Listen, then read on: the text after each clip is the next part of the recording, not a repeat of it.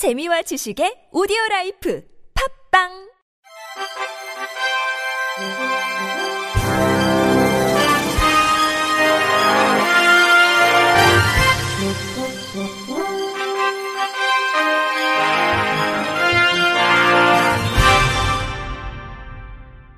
청취자 여러분 안녕하십니까. 5월 12일 수요일 KBRC 뉴스입니다. 보건복지부는 국민이 쉽게 이해할 수 있도록 정부의 여러 기관에 흩어져 있는 복지 서비스를 한 권에 담아 2021 나에게 힘이 되는 복지 서비스를 개정해 발간했다고 밝혔습니다. 이 책에는 국민 개개인이 처한 상황별로 필요한 복지 서비스를 확인할 수 있도록 서비스 내용을 담았고 생애 주기별, 대상 특성별, 가나다순 색인도 제시해 복지 서비스를 쉽게 찾아보고 이용할 수 있도록 했습니다. 약 400여 종류의 복지 사업을 기준으로 올해 변경되는 내용과 새롭게 도입되는 사업을 포함해 국민이 일상 속에서 일자리, 건강, 생계 또는 돌봄 서비스 정보 등을 활용해 쉽게 이용할 수 있도록 안내했습니다.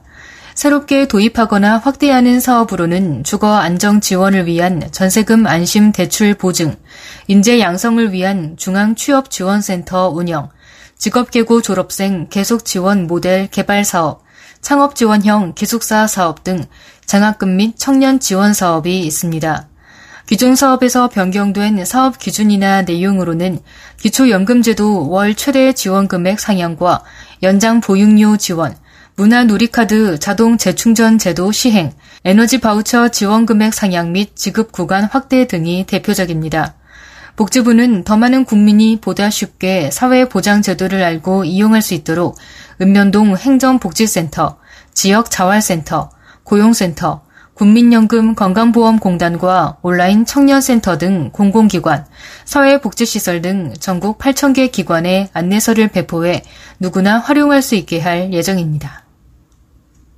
한국장애인 고용공단 고용개발원이 제13회 장애인 고용 패널 학술대회 일환으로 열리는 대학원생 논문 경진대회 연구 논문을 공모합니다.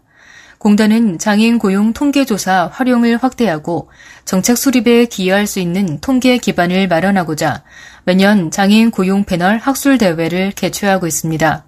대학원생 논문 경진대회는 국내외 대학원에 재학 중인 대학원생이면 참가할 수 있습니다.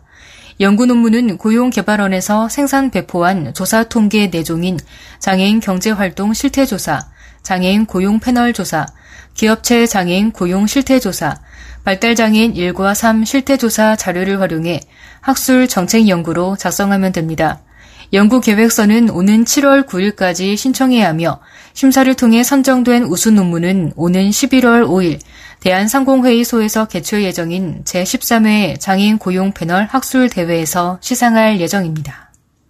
서울시 장애인 권익 옹호기관이 오는 31일까지 관내 장애인 거주시설 45개소에 대한 모니터링을 위해 전문성과 인권 감수성을 갖춘 인권 실태 모니터링 면담원을 모집합니다. 이번 사업은 서울시 장애인 거주시설을 대상으로 장애인 학대의 사전 예방적 활동 및 장애인 거주시설 인권 실태를 점검하기 위해 기획됐습니다. 모니터링은 거주시설이 생활시설이라는 점과 의사소통이 어려운 거주인들을 고려해 24시간 모니터링을 진행할 예정입니다. 면담원 자격 요건은 장애인 단체 또는 장애인 복지시설 종사자, 인권 관련 교수, 변호사, 사회복지사, 성폭력 상담소 종사자, 그 외 장애인 인권 관련 분야 또는 유관 업무 종사자로 경력이 5년 이상인 자입니다. 면담원은 40명 내외로 모집할 예정이며 양성 교육을 모두 이수해야만 활동 자격이 주어집니다. 신청은 서울 옹호기관 홈페이지에서 지원서를 내려받아 작성 후 전자우편으로 제출하면 됩니다. 경기도는 무장애 관광환경 조성사업 대상지로 용인 자연휴양림 등 8곳을 선정했습니다. 무장애 관광지란 장애인, 고령자, 영유아 동반자 등 이동이 불편한 사람들이 편안하게 여행할 수 있는 관광지를 말합니다. 경기도가 선정한 무장애 관광지는 용인 자연 휴양림, 용인 곤충 테마파크, 안양 예술공원, 포천 산정호수, 포천 한탄강 생태경관 단지, 동두천 소요산 관광지, 연천 제인폭포, 연천 역고드름 등 8곳입니다. 경기도는 용인 자연휴양림에 일부 객실 진입로 계단을 철거하고 휠체어, 유아차 이용자가 편하게 이동할 수 있게 경사로를 설치할 예정입니다. 안양예술공원에는 보호 울타리로 가려진 전시작품 주변으로 무장의 데크길을 조성해 관람 편의와 작품 보호를 동시에 꾀합니다. 최용훈 경기도청 관광과장은 무장애 관광 환경을 조성하려면 관광 약자를 배려한 시설이 기본적으로 갖춰져야 한다. 관광 약자가 불편 없이 즐길 수 있는 관광 환경을 위해 지속해서 시설 개선을 확대해 나가겠다고 말했습니다. 밀알복지재단이 어제 성남시 수정구에 굿윌스토어 밀알 성남점을 열었습니다. 12번째 굿윌 스토어인 밀알 성남점은 총 297.5제곱미터의 규모로 개인과 기업 등에서 기부해준 의류와 잡화, 생활용품 등을 판매하는 매장과 기증센터가 들어섰습니다. 장애인 근로자는 총 43명으로 이들은 기부받은 물품을 분류 손질하고 매장에서 판매하는 등의 일을 하게 됩니다. 공개 채용을 거쳐 굿윌 스토어 밀알 성남점에서 일하게 된 발달장애를 가진 박미란 씨는 많은 사람들을 상대하는 게 무섭기도 하지만 고객들과 잘 지내서 돈 많이 벌고 여행도 가고 싶다며 일자리를 얻게 된 기대감을 밝혔습니다. 미랄 복지재단 홍정길 이사장은 구딜스토어 미랄 성남점이 지역사회 장애인 일자리 창출과 장애 인식 개선에 큰 역할을 하게 되리라 기대하고 있다며 그러기 위해서는 무엇보다도 지역 주민과 기업들의 참여가 절실하다. 장애인에게 자선이 아닌 일할 기회를 제공하는 구딜 스토어에 많은 관심을 부탁드린다고 말했습니다. 사람사랑 양천장애인 자립생활센터가 장애인 응급안전 안심서비스 이용자를 연중 상시 모집합니다.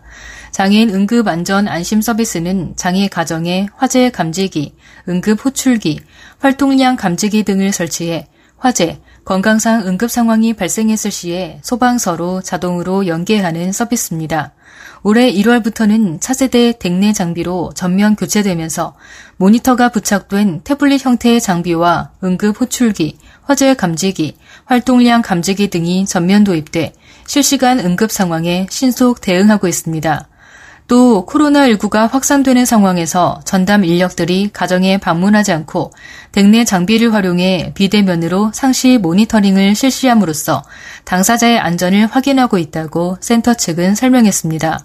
신청 자격은 양천구에 거주하는 장애인 활동 지원 수급자로서 독거, 취약가구, 가족과 보호자의 직장 및 학교 생활 등으로 상시 보호가 필요한 장애인입니다. 기간은 연중 상시 모집이며 신청 및 문의는 양천 IL 센터로 하면 됩니다. 끝으로 날씨입니다. 내일은 대체로 맑겠습니다. 낮에는 기온이 최고 29도까지 오르는 등 초여름 날씨를 보이겠습니다. 아침 최저 기온은 11도에서 17도, 낮 최고 기온은 18도에서 30도로 예보됐습니다. 특히 중부 내륙과 호남 내륙, 경북 서부 내륙을 중심으로 낮 기온이 30도 안팎으로 올라 더운 곳이 많겠습니다. 원활한 대기 확산으로 미세먼지 농도는 전 권역에서 좋음에서 보통 수준을 나타내겠습니다. 이상으로 5월 12일 수요일 KBIC 뉴스를 마칩니다. 지금까지 제작의 이창훈, 진행의 홍가연이었습니다.